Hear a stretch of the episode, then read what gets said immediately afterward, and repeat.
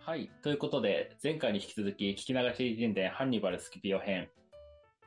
今回はハンニバルとスキピオについて、ハンニバルがローマを追い詰めたその後の話をしていこうと思います。ぜひお楽しみください。はい。ということでですね、はい。まあ、前回までで、まあ、ハンニバルがめちゃめちゃ強くて、うん。ローマをもう壊滅寸前まで追い詰めましたって話をしたじゃないですか。はい。いいかがでしたかハンニバルの強さを目の当たりにして。や、正直、こんなにすごい人だとは知らなかったので、うん。なんでこういう胸厚な物語を授業で教えてくれなかったんだろうっていうのは、ちょっと今思いましたね。まあ、世界史に与えた影響がどれだけかというとさ、うんうんうん。まあ、壊滅に追い込んだけど別に結局ローマは負けてないからさ、ああ、そっか。そう、そういう観点まで入れると、まあ確かに世界史の教科書に載るかで言うと微妙なところではあるよね。うん。ただめちゃめちゃ強いし、こっから出てくるスキピオがめちゃめちゃ胸厚なんですよ。おお。なんで今日はスキピオ側の話ですね。はまあローマが壊滅寸前まで追い込まれたじゃないですか。い。うん。で、ここから急にもうローマが覚醒してくるんですよ。ええで、どういうことかで言うと、もう、カンナエの戦いあの、ハンニバルが圧倒的な力を示したあのカンナエの戦いで、うんもうハンニバル相手に正面から堂々と戦うっていうのは、愚策であるっていうことで見解が一致するんだよね。うんこのローマの指導者層の中でね。で、ここで、こう、ローマが考え出した作戦っていうのが、補給路を立って、こう、持久戦でじりじりじりじり、ハンニバルのことを追い詰めていくっていう作戦なのね。うんうんまあ、言うてもハンニバルってさ、こう、ローマの国内で戦ってるわけだから、うん。うん。だからカカルタゴからは距離があるわけじゃん。そうだね。で、カルタゴっていうのは、ハンニバルに対して、こう、補給船だったりとかで、まあ、兵士だったりとか、食べ物とかっていうのを、継続的に送ってたのね。うん。それによってハンニバルっていうのは、長い間戦えてた。まあ、もちろん、ローマ帝国内にハンニバルの領土を作っちゃってたんだけどね、この頃にはすでに。うん。ただ、その補給線を立つっていうことは、兵士だったり食料っていうのが、まあ、そこをつく確率を上げられるっていうことだから。そうだね。で、かつ、正面から戦わないんだけど、例えばはぐれた兵士とかを、まあ、捉えたりとか、なんかそこから先に攻めるっていうことをやっていって、まあ、ハンニバルをじりじり自利品状態に追い込んでいくっていう作戦をしたのね。うん。で、これがめちゃめちゃドハマりするんですよ。おお。で、徐々に徐々にハンニバルが追い詰められていくのね。うんうん。で、ハンニバルは、もう正面から対決すれば、絶対に負けないっていう自信があるんだよ。うん。あまあ、前回の話を聞くとさ、もうそりゃ負けんわってなると思うんだけど、そうだね。なんだけど、このハンニバルからの正面対決の申し出っていうのを全て断るのね。おお。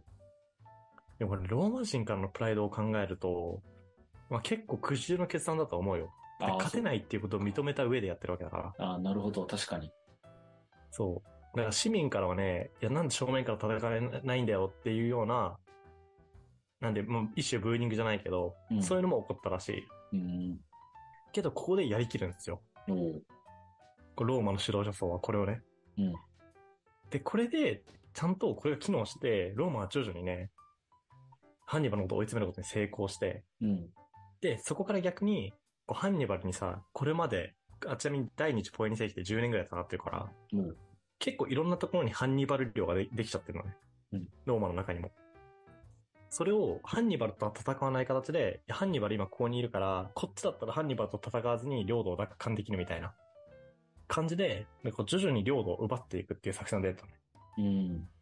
で、これで領土っていう面からも、補給路っていう面からも、あとは、まあ、兵力っていう観点でも、ハンニバルのことを追い詰めることにまず成功していきますと。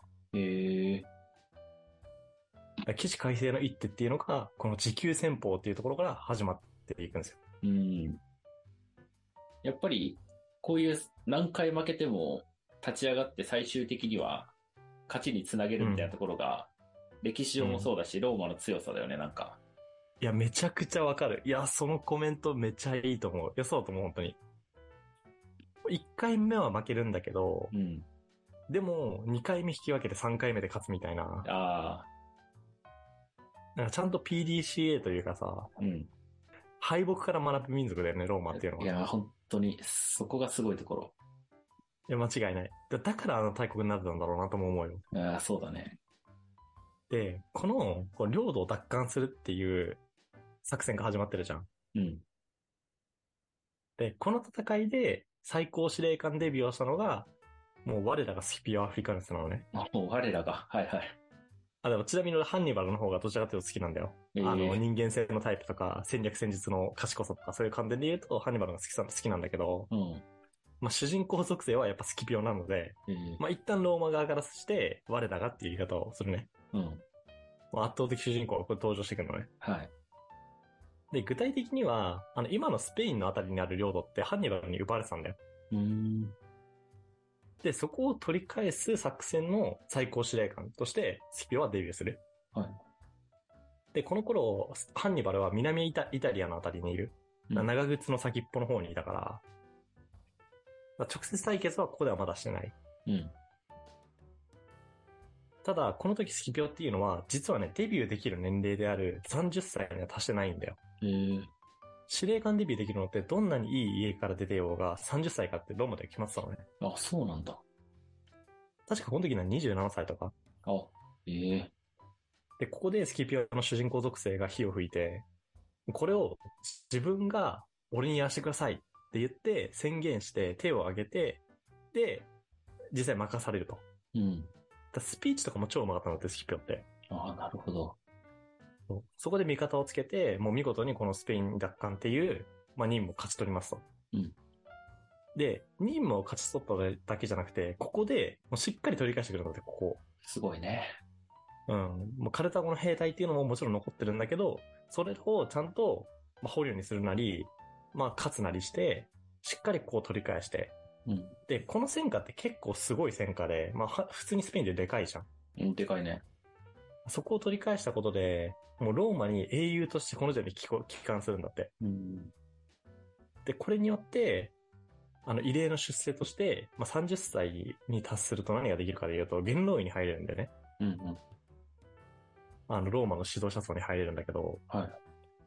スキピオは特例として元老院に入ることができましたと。ええで、ここで終わらないのがスキピオで、うん今度はこっちからカルタゴに、打って出てやりましょうよっていうのを、なんか軍議の場で言っちゃうんだって。うん。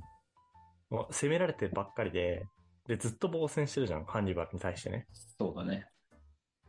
そしたら今度はこっちからカルタゴに行くことで、まあ、ハンニバルの目をそっちに向けることもできるし、まあ、カルタゴ中央政府の目を、まあ、防衛戦に向けることができると。うん、要は攻撃は最大の防御であるっていう理論と全く一緒だよね。で、カルタゴに打って出るべきと主張した。ええで、実際にこれが可決されて、まあ、本当は可決されるまでにいろいろストーリーあったんだけど、ちょっと今回割愛するけど、うんまあ、可決されて、で、実際にこの時の最高司令官としてスキビオがついて、撃って出ることになりましたと、カルタゴにね。うんで、案の定、カルタゴ政府は焦って、ハンニバルに帰化命令を出すのね。うんで、スキビオはこの時はカルタゴ政府と、まあ、休戦だか停戦の条約っていうのをまとめて、まとめるつもりで入ってたんだけど、カルタゴがハンニバルが帰ってきたことによって、ちょっと調子乗って、ハンニバルがいるんだったら、別に休戦条約なんて結ばなくても、まあ普通に勝てばいいじゃないかとうん。言い出すのね。はいはい。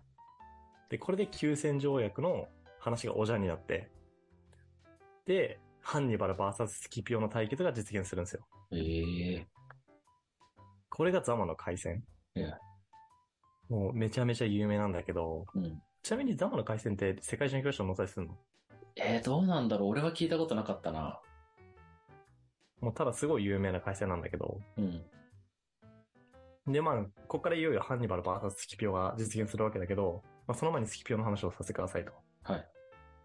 まあスキピオってどういう生涯なのかで言うと、もう実は人生の大半を、こう第二次ポエニ世紀の中で過ごしてる人で、おーこうスキピオが17歳の時に勃発した戦争なんですよ。第二次ポエニ戦記っていうのはね。で、さっき27歳の時に手を挙げてって言ったと思うから、もう10年以上、第二次ポエニ戦記の中で生きてる人。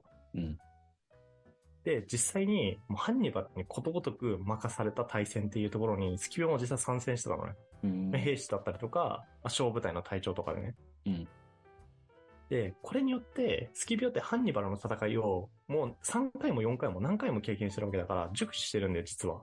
うんで、これの集大成が、ザマの戦いに集結してくるのね。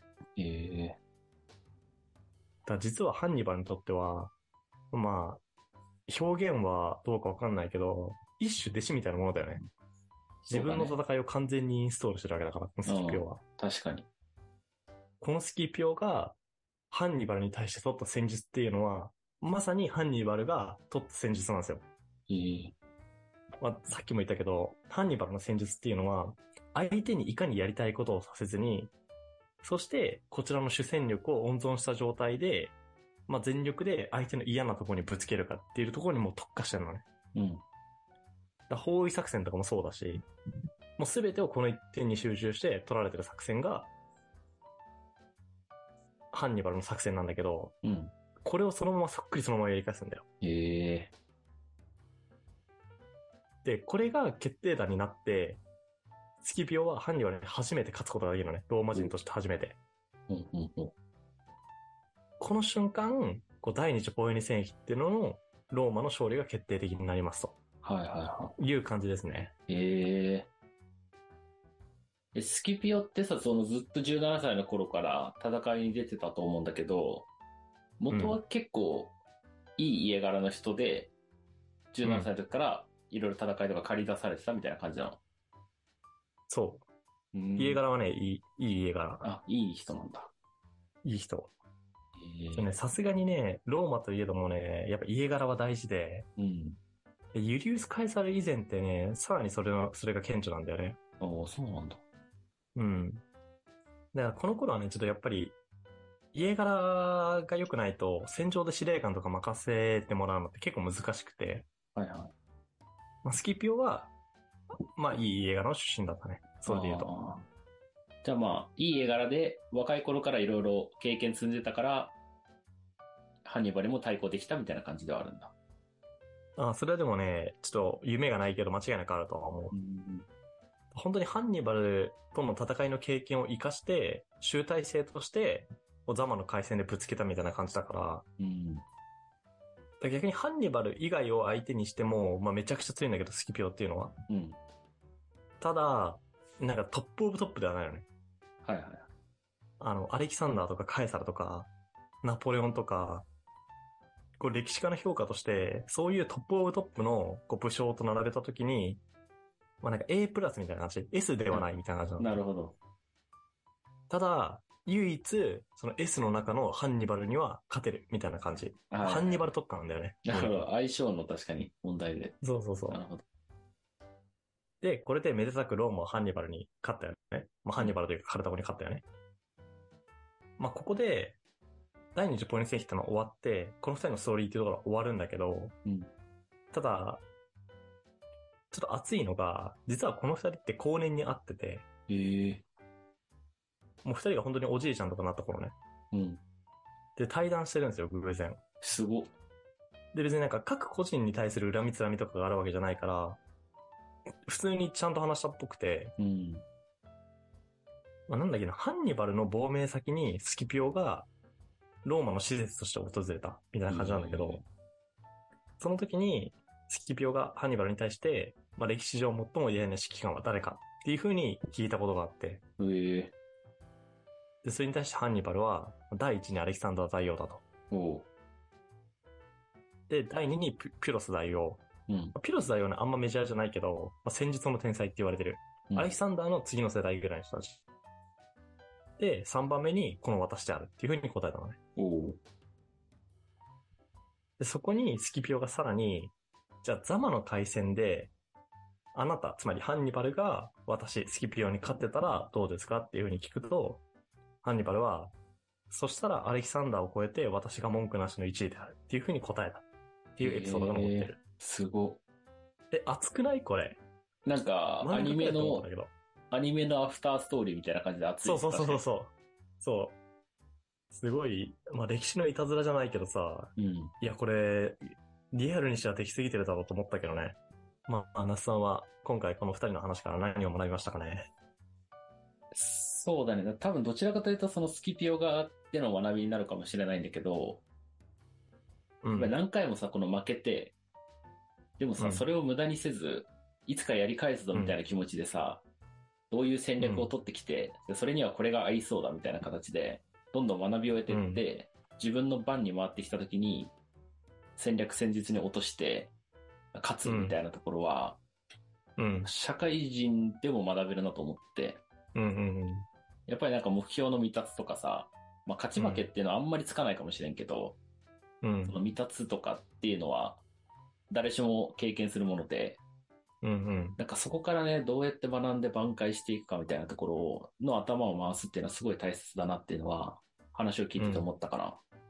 うーん。もう間違いないよね。でこれができる人で、なんて言うんだろう。まあ、仕事ができない人ってさ、まあ見たことないから、少なくとも俺は。そうだね。確かにいないね。うんこの姿勢を持つっていうことはそれだけでだいぶ強みになると思うけどね。うん。間違いない。まあ本日はそんな感じですかね。はい。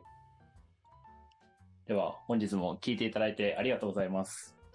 面白いと思っていただけたら、ぜひ YouTube のチャンネル登録と、ポッドキャストのフォローの方お願いいたします。それではまた次回お会いしましょう。